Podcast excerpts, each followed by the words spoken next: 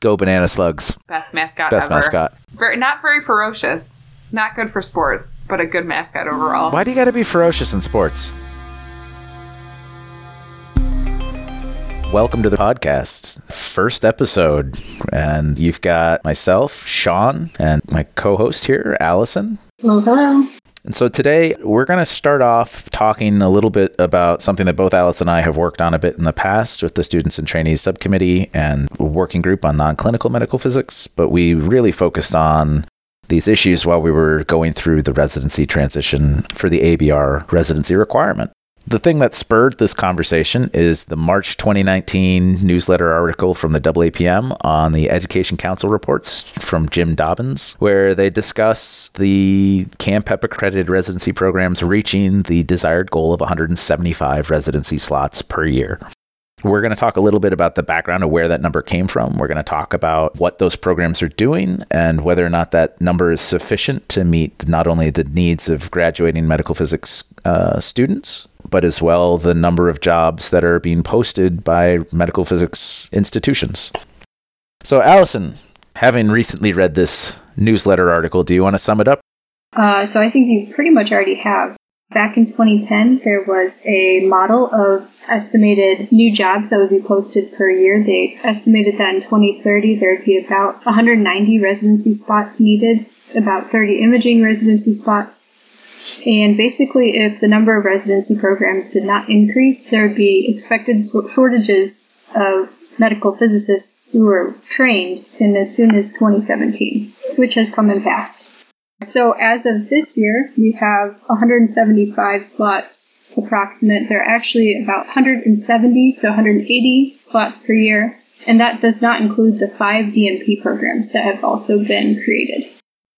So let's talk about that number 175. And like you said, it came from this model that was derived from the School of Public Health in Albany, New York. They did a lot of looking into what the baseline parameters were for the climate of medical physics at the time. They looked at the number of new hires on average. They looked at generally the distribution of people within the medical physics community. So, are they in their early career, meaning less than five years' experience as a medical physicist? Or in their mid career, so five to 20, or their late career, greater than 20 years' experience in medical physics? And they found a pretty, yeah, not interesting distribution per se, but there's a roughly equal numbers of early and late career medical physicists, and then about five times as many mid career medical physicists.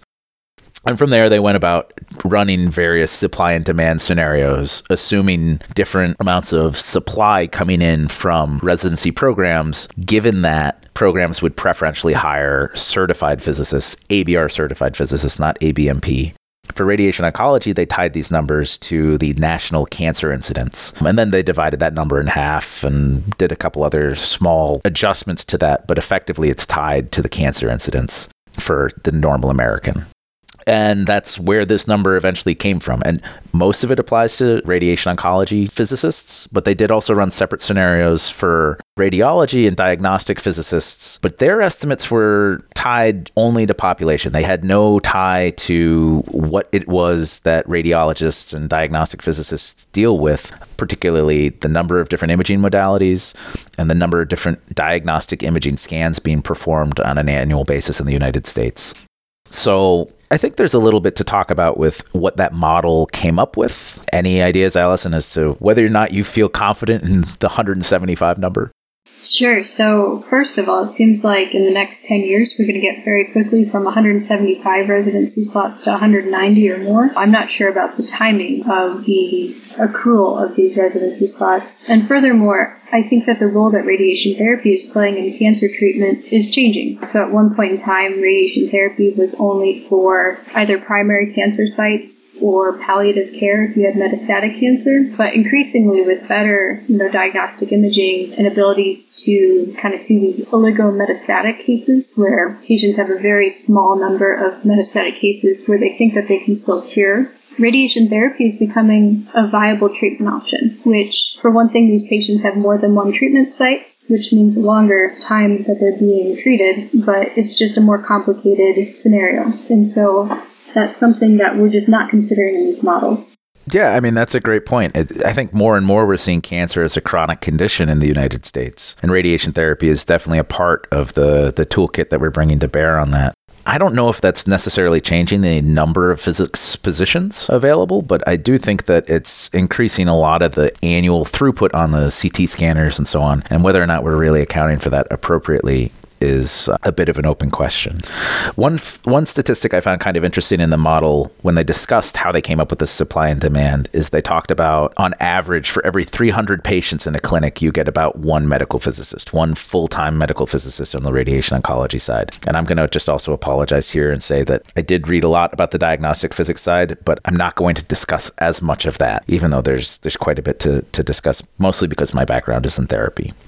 So, if you have 300 patients they don't really go on to describe whether or not those 300 patients are in unique individual patients. Are they 300 treatment sites, 300 different simulations? Obviously, those are nuances that are a bit lost on somebody who's coming in from outside the field. But when you're making a case to an administrator saying, "Hey, I need another FTE here because I'm treating from 7 a.m. or 7:30 a.m. and going until 7 or 8 at night," uh, we need to have full-time coverage. We need to be able to do QA after hours. We need to be able to do our chart checks um, keep up with the different types of treatments that we're bringing to the to the fore. We're seeing a resurgence in the use of brachytherapy in a few different treatment sites with HDR prostate and GYN. I think that there's a bit of back and forth that we need to account for some wiggle room. We can't just say we got to 175, which this model said that we should, and mission accomplished. Uh, and I, I, think that that's a part of the reason that I found this article so interesting. Yes, it's a big landmark, but should we let our foot off the gas?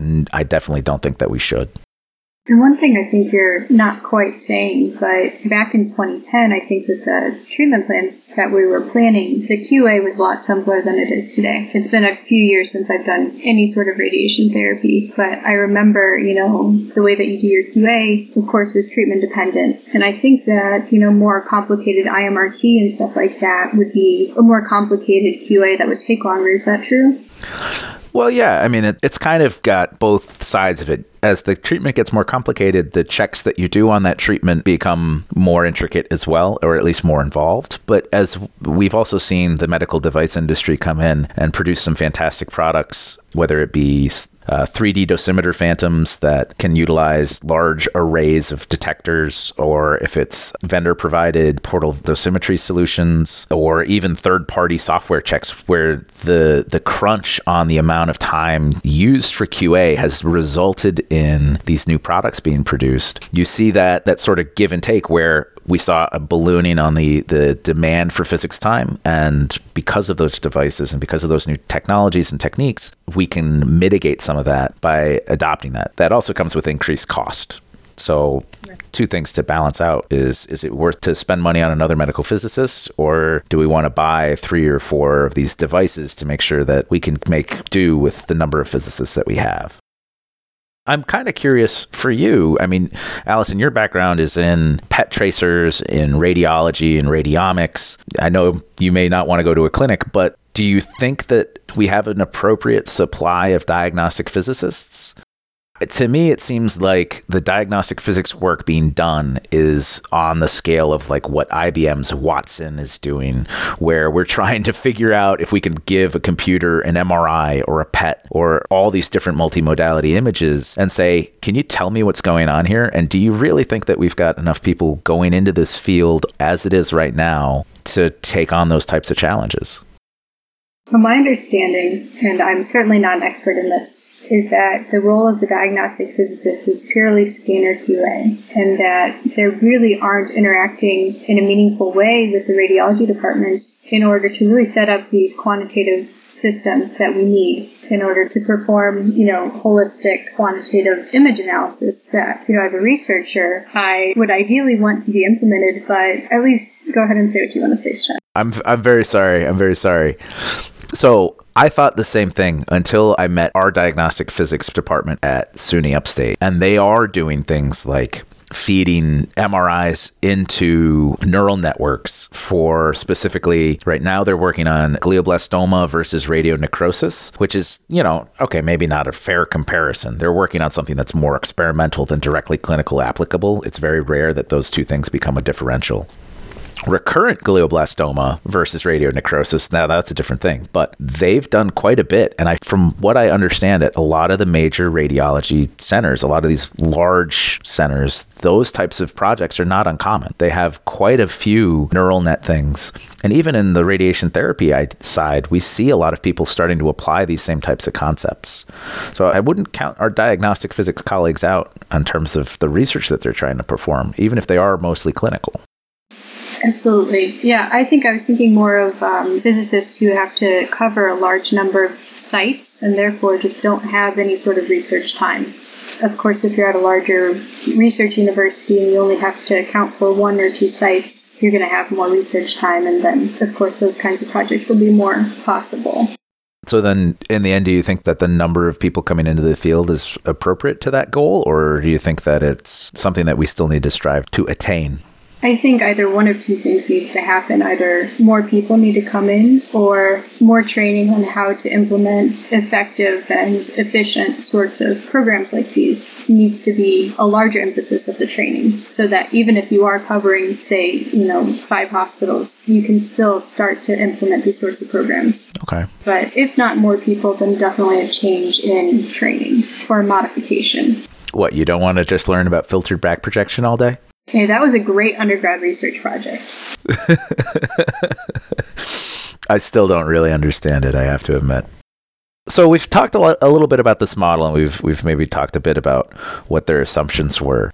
I want to kind of pivot and transition to talking about what the the recent CAMPEP numbers are, as well as the MedPhys match statistics, because I think that those are going to tell a little bit different story. Again, going back to this this claim of okay, we're at 175, we met this goal, which is excellent one of the things that we see when we go through the MedPhys match, so we we pulled up the 2018 match statistics. We found that 43% of the participants failed to match, and that's with them filling nearly 90% of the possible residency program availabilities. So we've got a large number of students coming in and trying to get a residency spot, and they're just not finding it. It doesn't seem to be. Right, and then if we look at the statistics coming from graduate programs saying where their students are ending up. We see that 100% of PhD students who apply for residency get it. So all those people who aren't matching are primarily master students. Yeah, no, exactly. And so even comparing these numbers, right? So numbers that are quoted in this report, it says that 52 PhD candidates, maybe 51 because they only have 51 applying to residency. 52 candidates got into residency for, with a PhD and 54 master's students got into a residency. So if you add those up, that's 106. The the MedPhys match said they placed 116 people total. So the, they don't have the full picture exactly. But you're 100% right that what they do have is that of those 51 or 52 PhD students who applied, all of them matched or all of them got a residency or matriculated to a residency, whereas you had 79 master students applying, but 54 of them got in. So you've got a 60% shot if you're a master student. And of course, you know, they say that 88 participants did not match. So, you know, 204 people applied to residencies compared to the CAMPEP statistics, which say it was like 123. So they're only capturing about 60% of that population. And you have to wonder, at least a little bit, if some of those people aren't coming from CAMPEP programs. Uh, for instance, I don't think we're capturing the people who got the certificates, and then also just people who didn't do a CAMPEP accredited program, but then went ahead and tried to apply for the match.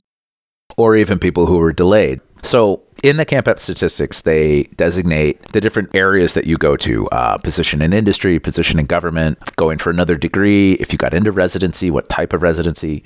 One of the things they say and they highlight is that junior medical physicist positions, about 10% of outgoing graduates go into one of those, at least in 2017. But if you look back a little ways, back in 2013, 2014, before the requirement came in as as heavily as it is now, it wasn't as stringent back then.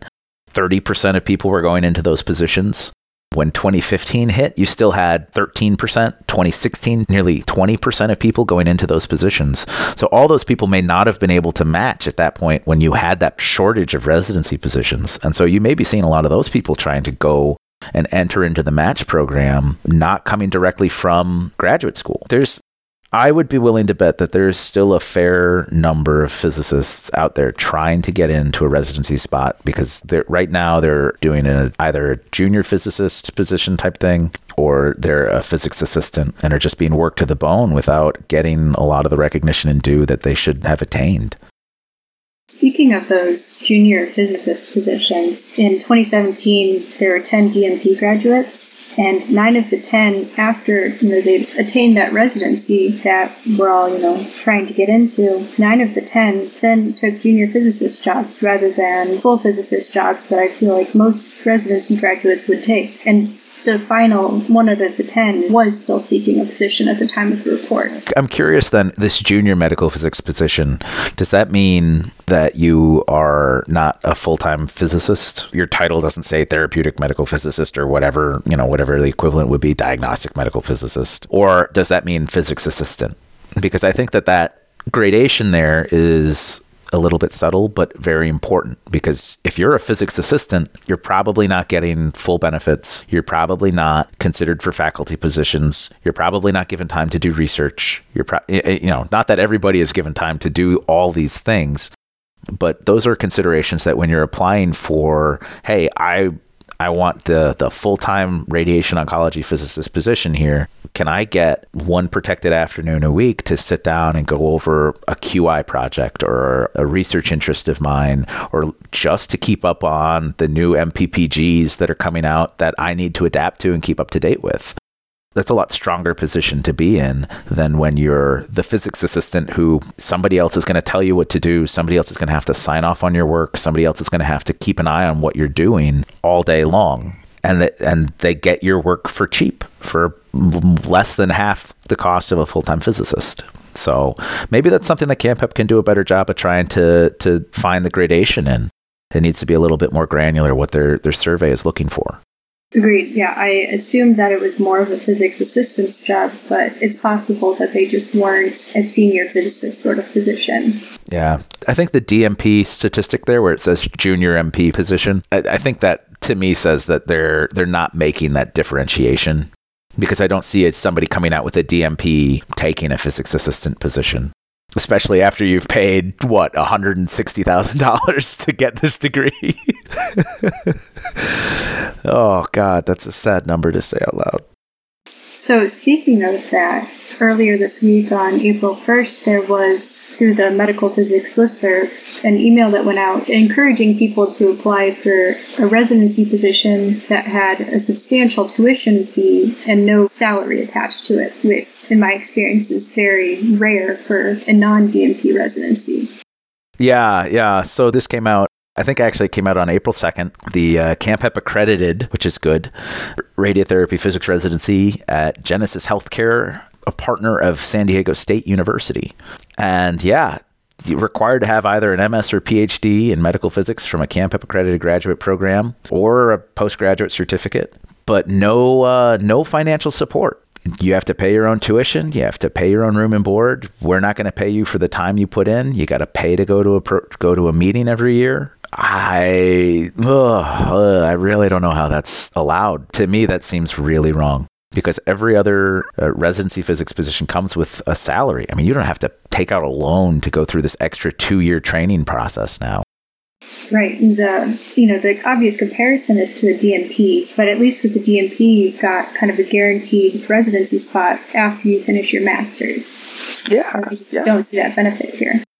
Exactly. I mean, even one of the things, that, you know, for the DMP, if you're a student, I mean, to, I think what this really shows is the disadvantage you have when you're coming in as somebody who's trying to find that next level. If you are not absolute cream of the crop, you know, top 50%, you might be stuck at a spot like this where you're going to have to pay. I think one of our one of our co-contributors, uh, Andrea Herrick, she went through and found out the actual cost of the residency training program that was advertised on the MedPhys listserv. And so for the two-year cost, tuition and fees, $31,500. Off campus room and board, that may be a little variable, but $25,500. So we're up to, what is that? My mental math is a little slow today. 54 grand $4,000 for one national conference per year, so 2000 per year.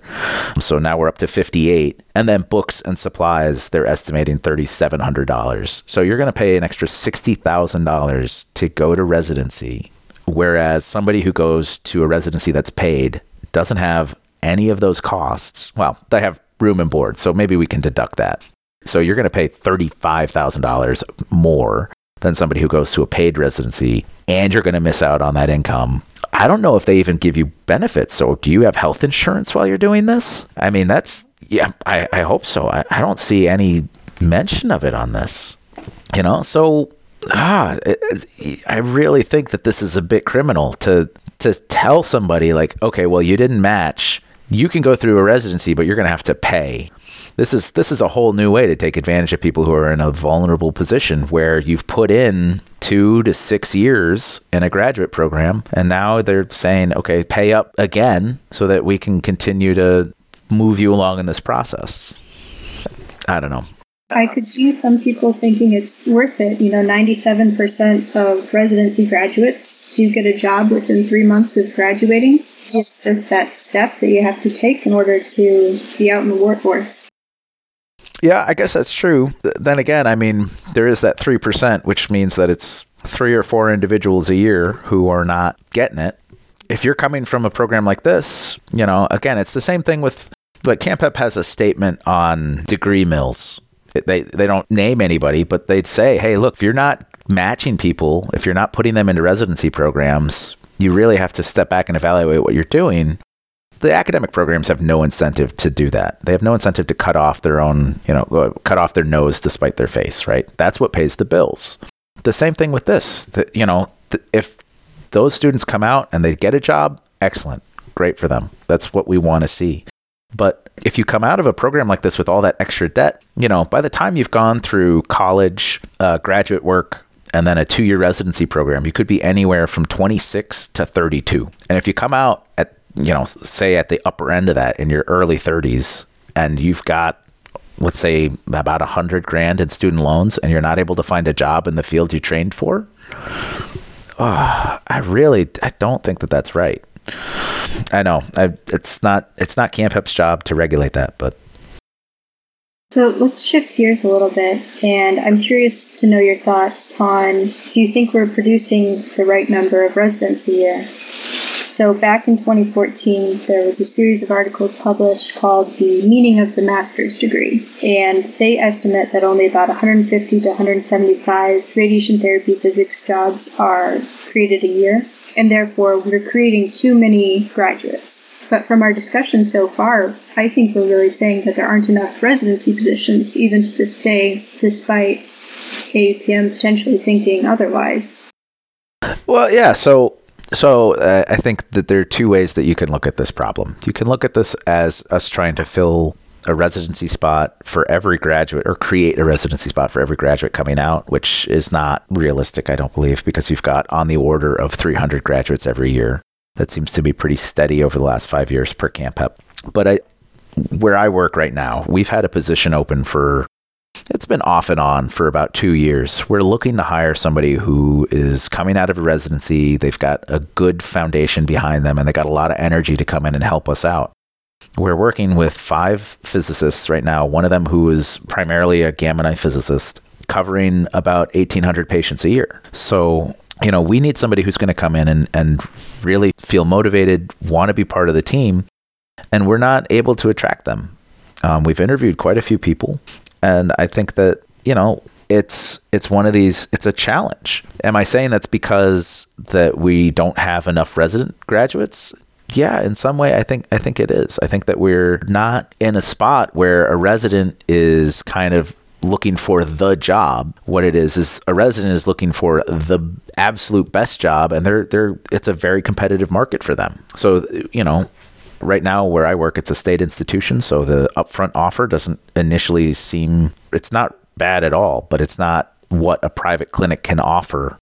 However, the experience you can get there and the the range of treatments that we do and the amount of, of knowledge as well as I mean the state benefit packages are awesome. Like these types of things, it's hard to make the case to say that with those extra competitive advantages if we're not able to fill a position in two years, are we really producing enough people to come out and satisfy the, the demand of the market? I can only imagine what it's like at the VA where it's even more constrained. I mean, I was looking at a VA job posting the other day and they're saying that, you know, to work in a center like Boston, where their cost of living is boku bucks, you're only getting about 150 grand a year for somebody with, you know, five to 10 years experience. Like, uh, that's a I mean that's a that's a tough hit to ask somebody who's fully board certified with that level of experience who according to the recent salary surveys you're talking 180 to 200 you know? So they're not able to fill their positions. We're definitely very competitive with that level. Eh, for us not to be able to fill that to me says okay well maybe the market has more room for us to provide more employees into it. Right. And I should mention that in that document that I was referencing, they were discussing part of the reason why they thought that the field was oversaturated was because they could fill positions so quickly. Well, I mean, I think that's a misunderstanding of supply and demand. If you are producing so much of something and you run out of it in three months, and then you've got to wait another nine months for you to make more, I'm not suggesting that every resident wait nine months or even that we really want any of them to, but it's one of these things where, yes, they spend a little bit of time before they graduate to go ahead and apply and search, but it's such a huge number who are looking for that job. You know, it seems like there's more buffer there for them to be able to produce more graduates, more residency graduates. So, Allison, have you ever talked to a medical student or a doctor, like a, an attending, who um, have they they ever seemed confused to you about this whole medphys match, the way we do it? No, well, I've never talked to someone about it. No. Is it different than the way that the medical match works? Well, so the MedPhys match works the same, but the number of medical school slots is tuned to the number of residency positions available. And the residency positions available is tuned to the number of job postings that they get every year.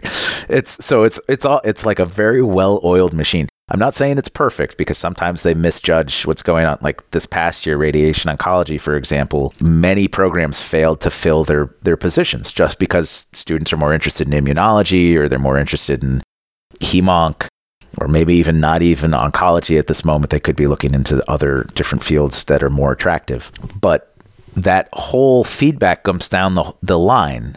And I, while I think CAMPEP is trying to cater towards that. I don't see them making that an overt this is the goal. We're trying to match this number to this number. And once we hit that match, that's it. Uh, it seems to me that what we are seeing is okay, well, if you meet baseline qualification one, two, or three, like you get you get accredited, you can get accredited to as many as you, you want to have. If you're a graduate program, there's no consideration for how many of these students we're going to produce because that's not our job. So I don't know. It, I, I, I find it kind of interesting. I'm kind of curious as to what your thoughts are on it because you're looking at a totally different aspect of what you can do when you come out of a program with a graduate degree in medical physics, right? That's sort of your goal.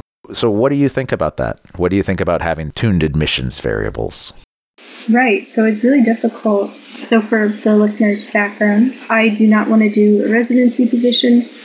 I'm interested in either staying in academia, purely academia, no clinical responsibilities, or even going into industry. And so there are some people like me who go into medical physics who want to answer these clinical problems that you know a medical physicist is faced with, but doesn't necessarily want to be that clinical physicist. And so up to this point, CAMPEP's job has been to purely worry about those clinical physicists. And so while they might urge or suggest programs to not produce more physicists than will get residency positions, there are people like me who don't want to do a residency position. And so it makes the whole, I guess, equation of how many students should we admit so much tougher.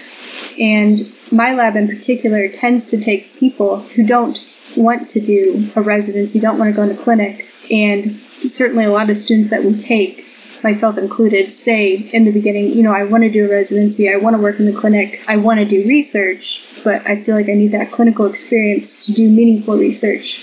But then while they're, you know, for instance, in our lab, they change their mind. You know, they just want to go into research after it. And that makes, you know, especially if you're a PhD student, a lot can change in four to seven years that it takes you to get a PhD.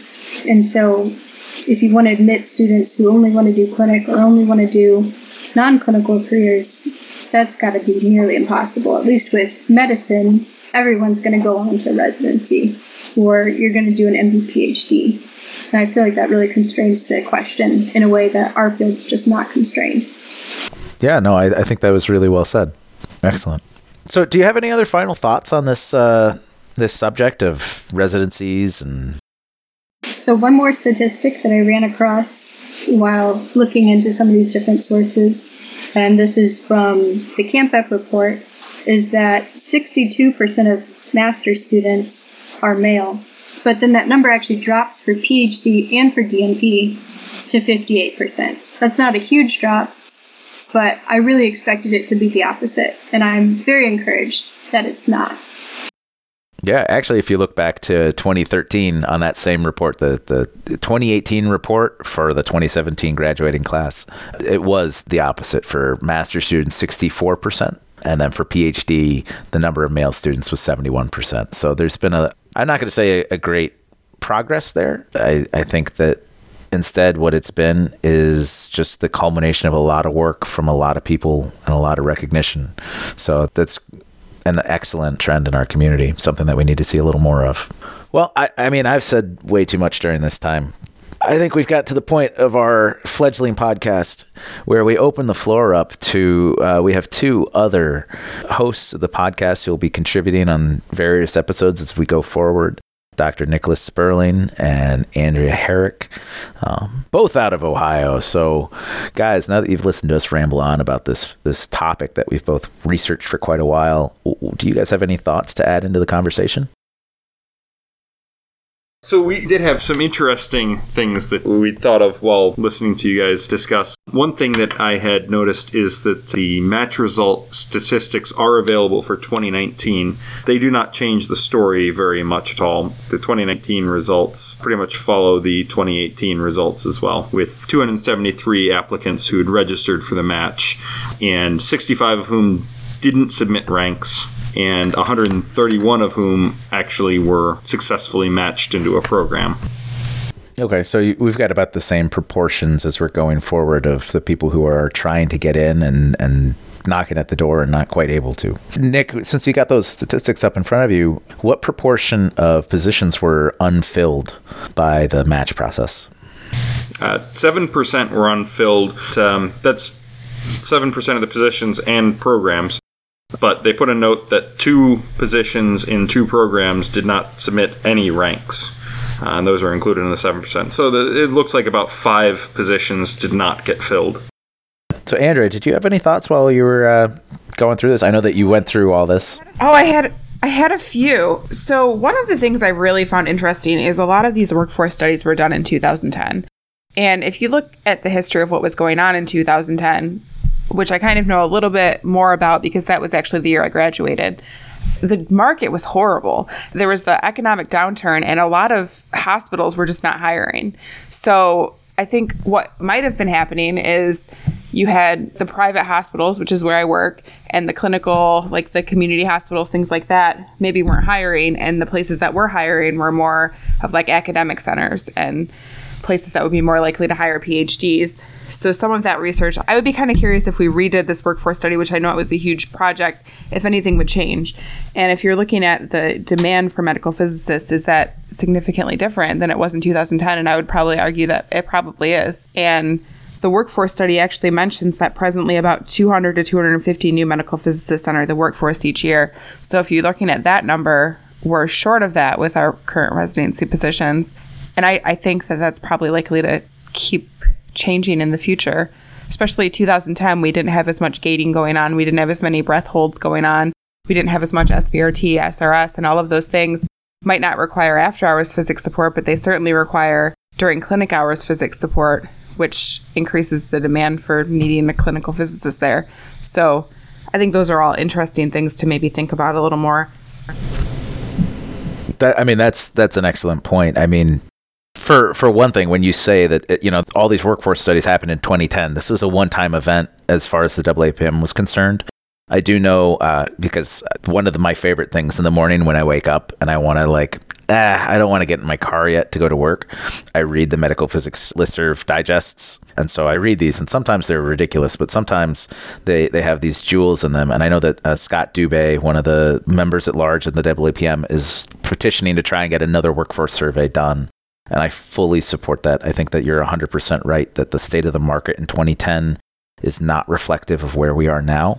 As well, the great point that you made that the rapid advancement of technology, I mean, we're only going to see technology continue to grow in what we do. And to see physicians bumble their way through some of these things from time to time without reaching out for guidance or without having a properly commissioned system can make somebody blanch pretty quickly when you see when you watch them try and decide, a, for example, a respiratory gate on a patient who coughed in the middle of a 4D scan, and they're making a treatment decision off that piece of information without asking, why does this look like this? You know, that, that type of thing is, is something that I think we really need to be on the lookout for. And that's most of why the clinical physicist is there is to be the technical expert, to be the person who they can turn to and we can explain what's going on and make recommendations that will help them provide better care for patients. As a side note to that, I just want to mention one of the concerns I've read in a couple reports when they're talking about the workforce.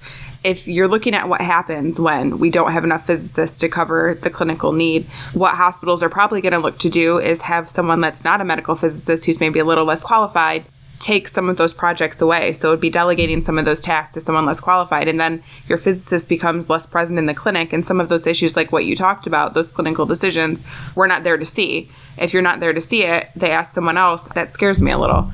So I think that there should be more interest in definitely making sure that we have enough physicists to fit the need. Because if we don't, someone else is going to do it. Yeah. To, to me, this sort of ties into the medical physics 3.0 idea of that we need to present to everyone involved what it is that we bring to the clinic and why we're there in the first place. Because without us being there, a lot of dangerous things can happen. And the fact that we have allowed this bottleneck to prevent filling these positions and we have allowed administrators to prevent us from growing the number of positions when the workload has grown, has created a situation where we're now fighting to keep even the positions that we have and having our leadership say that we have enough positions and we have enough people coming into those positions. And that's I think one of the things that Medical Physics 3.0 is trying to fight against, which that's a whole nother discussion, but that, that idea that we need to remind people why we're here. I think that would be an interesting thing, maybe if somebody had some insight, someone that had recently hired somebody, maybe go onto our Reddit page or something and maybe comment on what their experience was. Did you get enough applicants? Did you get quality applicants? I would love to hear from people who have hired recently because I'd be really interested. I think those are the people that would give us kind of an early warning sign of maybe we have enough, maybe we don't. I'd love to hear some experiences from people. But yeah, sorry. So the Reddit page is Radium Podcast. It's uh, reddit.com slash r slash Radium Podcast, all one word.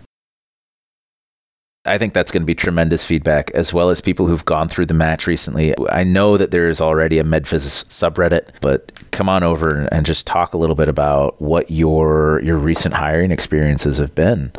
I know for for my institution right now, we've got some good applicants. We've got some applicants who maybe we're not we're not 100% sure on, but it, we've we've definitely gone through and brought out quite a few people to interview, and a lot of them are very impressive.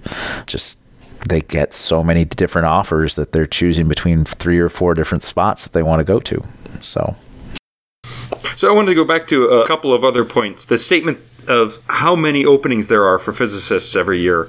Uh, it was 170 openings per year. So that that was estimated by the workforce survey is that it's between 170 to 200, but that is combined with both radiation therapy physics and diagnostic imaging physics. That does not include non-clinical positions. Those are purely clinical board certified positions. Yeah, uh, but that does not speak to how many we think that we should have. Correct. That is simply a this is what they project. Given current staffing levels, we will need to be hiring every year. Not even a projection, literally just a flat, like only tied to the average incidence of cancer in the American population. And so it grew by like 1.5% per year out to 2030. That was their anticipation. On average, 1.5%. So the workforce survey in 2010 came out with a bunch of different technical documents.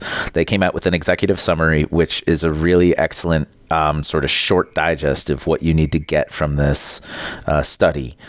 They came out with a survey of current physicists, and they did survey current hiring physicists as well as people who are working in the field, as well as people trying to get into the field. So they, they did a pretty good job of capturing all of these different demographics. They also provided uh, model validation uh, information. So just hey, we looked at the different dropout rates for people in their late stage career. We looked at the different entry rates, the different ways that people progress through this field to make sure that we're not overestimating the how the different populations of people. But then uh, the the one document that I really enjoyed, in addition to the summary one, was the uh, the clinical physicists supply and demand document. Which I recommend any AAPM member can go on there. It's on aapm.org slash pubs slash surveys dot asp. You can go there and you can look at what they considered when they were building this model and how they came up with the parameters. And they do acknowledge, actually, to speak to Andrea's point, that in 2008 we had the massive stock market crash, the Great Recession, as people call it now, and um, that the the market may not have totally rebounded, but they did not they did not account for that in their evaluation of supply and demand when they built their model. So, so effectively, this is not a measure of how much we think there should be demand for. No. We are likely stretching ourselves too thin as a field because we're continuing to operate on recession level physics staff. Well, the other thing too is a big thing that was happening then is people weren't retiring. So now all of those people are looking to retire now. I mean, I've seen that personally, where you have groups of people retiring now that maybe had put it off before. I think one more interesting thing about both the timing and also the report, the workforce survey, is that in there they survey current physicists and say, would you be willing to work more hours? And, you know, 2010, 2008, when you're worried about losing your job, of course you're going to say, yes, I'll work more hours. But, you know, most of the clinical physicists I know already work 12 hours a day. Can you really work more hours than that in a sustainable sort of fashion? Maybe I'm wrong about that. Do you work 12 hours a day, guys? I really don't think it ma- I mean, I know that all of us have days where we do that, but the bottom line is I don't think any normal human being can work that kind of schedule repeatedly and be effective. There are some very special people out Well, there. I, I mean, I, I would be very, I would be very cautious on saying that you can't, you can't do that. Actually, we can take a moment and look at the 2018 salary survey because one of the questions they do ask is average number of hours worked. Hours worked in an average week versus employment sector. They break it down as a distribution 39 hours or less, 40 to 44, 45 to 49, 50 to 54, or 55 hours or more per week. And they, they break it down private or community hospital, government hospital, med school or university hospital, college or university, and then government non hospital. So that would be somebody who works at, uh, for example, the NCRP or the NRC or even the IAEA. Let's go international. Why not? They they have other further breakdowns there as well that are separate. So they're they're non-exclusive from the previous one. So med- medical physics service group medical group or physicians group industrial commercial firm cancer center or self-employed consultant. And while the, the vast majority of them peak in the 40 to 44 hours with the med school or university hospital peaking between 50 and 54 hours i mean college or university, if you work at something that has university in its name or school in its name, you're about 30% of people are working 55 hours or more per week, self reported at least, which is questionable in and of itself. But, you know, everybody else, it's 10% or less. So, so you've got 29% college or university, 20% if you're a med school or a university hospital, with the the more likely outcomes being near the 50% for those two categories. So I don't know. I, I would just counter that um, we we've had a we've had an attending following us who um, she was credentialed in India. Her husband's over here doing a fellowship. She's been following us around um, and just sort of seeing how we do our current GYN brachytherapy or prostate brachytherapy particularly we've adopted interstitial ne- needle use based off some of the GEC-ESTRO recommendations. She talks a little bit about how her clinic operates, and they, I mean, they have some very old cobalt machines. Like we're talking two or one and a half gray per minute to isocenter cobalt sources, and they treat 60 to 70 patients a day, and they are there every day from 7 a.m. to whenever they're done treating, which is 8 p.m. or later. And people do it. I mean, it's not how we're used to thinking of it in America. I don't think that that's our standard of living here, but people do it. And it's easy to lose sight of it. I know in grad school, I was there for quite a long time. Now that I'm not in grad school, I'm not doing that. I'm not signing up to do it, but you know, it's it's something that people do. And when you're when you're pushed, I mean, when you're talking about pushing somebody to take this offer to go and pay, you know, forty thousand dollars extra to go to residency, if there are people who are going to take that offer, I would be willing there to bet that there are people who are going to say, okay, well, I'll, I'll, work as many hours as I need to work to keep my job or to get a job or to do whatever it is I need to do. I just want to comment real quick, though, that I think it's a little bit different talking about doing something like that as a student or a resident as opposed to a daily working situation. Because when you're a student or a resident, there's an end in sight. You know that you're not going to be working that long forever. When it's an employment situation, especially when the market's good, people aren't going to want to stay in those jobs because no one wants to choose to work 14 hours a day. But that's just my opinion on that. Yeah, no, I think it's a dangerous situation asking people to be overworked on a continual basis. hundred percent agree on that part. hundred percent agree on that part. But, But I that's do a different think that it's, it's something. It's something that's going to happen. Yeah, and I think uh, a big thanks to Nick. I think he's offered up our next podcast topic: medical physics 3.0. We can build it bigger, faster, and stronger. So, so Allison, do you have any uh, any final thoughts on this uh, this grand tour of residency programs that we started today? Yeah, so I think that we mostly concluded that we could increase the residency slots further, and that really we want AAPM to reevaluate whether or not we really have met the goal of the field with residency spots. Yeah, yeah, I 100% agree. 100% agree. Another workforce survey, not even just a survey, but another one of these modeling programs when we have a decent booming economy and we've got brand new technology in place to just see what's going on. We've got to we got to get a little bit better on our data collection on the CAMPEP side and differentiate between a QMP and a physics assistant because those are intrinsically on different levels. And beyond that, I mean, just we got to keep pushing for more residency slots. We gotta gotta build them up. Hey, quick plug for the AAPM and AAPM 3.0. It adds a tremendous amount of value. I mean, I'm studying for my part three boards coming up here in about three weeks. And uh, I mean, I downloaded over $1,500 worth of ICRP and NCRP articles for free, all because I pay my, my annual due. So uh, they've, they've, definitely gone out of their way to add more value to what the membership gets you. Um, and I've I've noticed that since I've started being involved in medical physics in 2012. So kudos to you, AAPM. You guys are you guys are doing a great job. So you know, I, I really hope that uh, you enjoyed listening to us ramble on here about residency programs and issues, all issues medical physics.